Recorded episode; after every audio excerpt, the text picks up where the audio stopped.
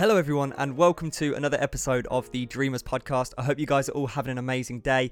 And today we are talking about stepping out of the comfort zone. Now, this can be one of the hardest things to do purely because we are so happy in our comfort zone and we don't feel like we have to change anything. And usually, when I say that we're happy in our comfort zone, it just means that we don't have to think about what we're doing or change the way that we act.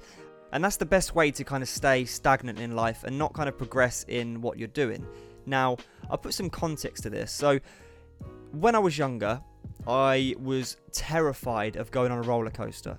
And my mum was terrified, so I was terrified. I'd never even been on one, but I was terrified and scared and didn't want to go on one. And then I had a school trip with school, obviously, and I was peer pressured into going on a roller coaster. And the moment that I went on the roller coaster and it started to go was one of the most happiest times in my life and I realized how amazing roller coasters were, how fun they were, and the comfort zone of me not going on the roller coaster was way worse than me actually stepping out of my boundaries and going on the roller coaster and how good it made me feel.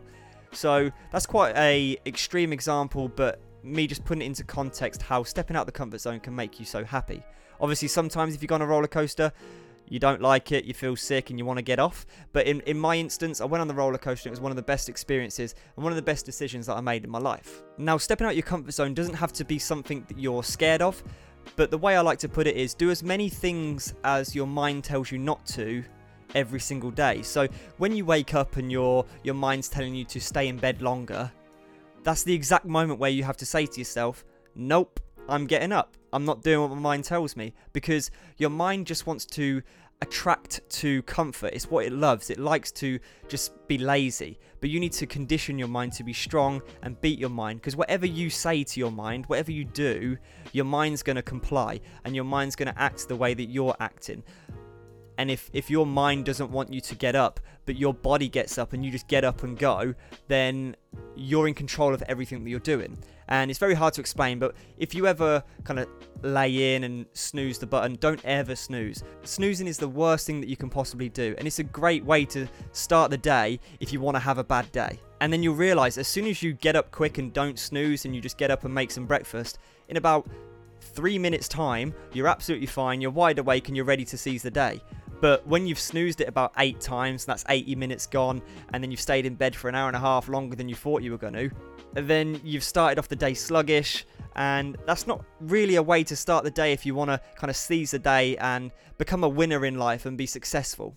And our brains are almost hardwired to to be happy when we overcome things. So say if we have something that we don't want to do so for example we don't really want to go to the gym it's something that we absolutely hate but you'll find that when you actually go to the gym and do it you really enjoy it and it's one of the best feelings in the world. You release endorphins and you really want to go again. And it's just getting in that habit of doing the things that we don't want to do to make them the things that we want to do. So, doing all the good things in our life and some of the bad things as well. So, obviously, things like washing up. No one enjoys washing up, but just get it done. As soon as it's done and you're out your comfort zone and you feel happy that you've achieved that for the day.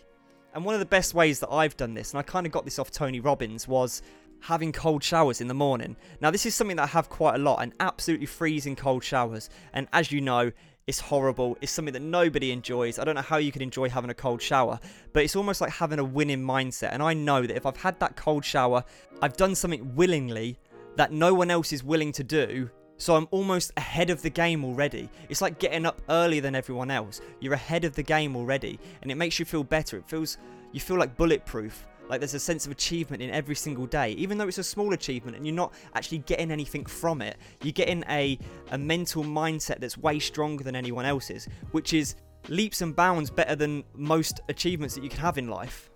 And the main point that I wanted to put across in this episode is that we create so many comfort zones in our life, but the more and more we push out of them, the more and more we stretch our boundaries, the more and more we're capable of. And sometimes, for example, if you don't like public speaking, but you force yourself to be a public speaker, you force yourself to do the stuff that you don't like, all of a sudden that becomes easy.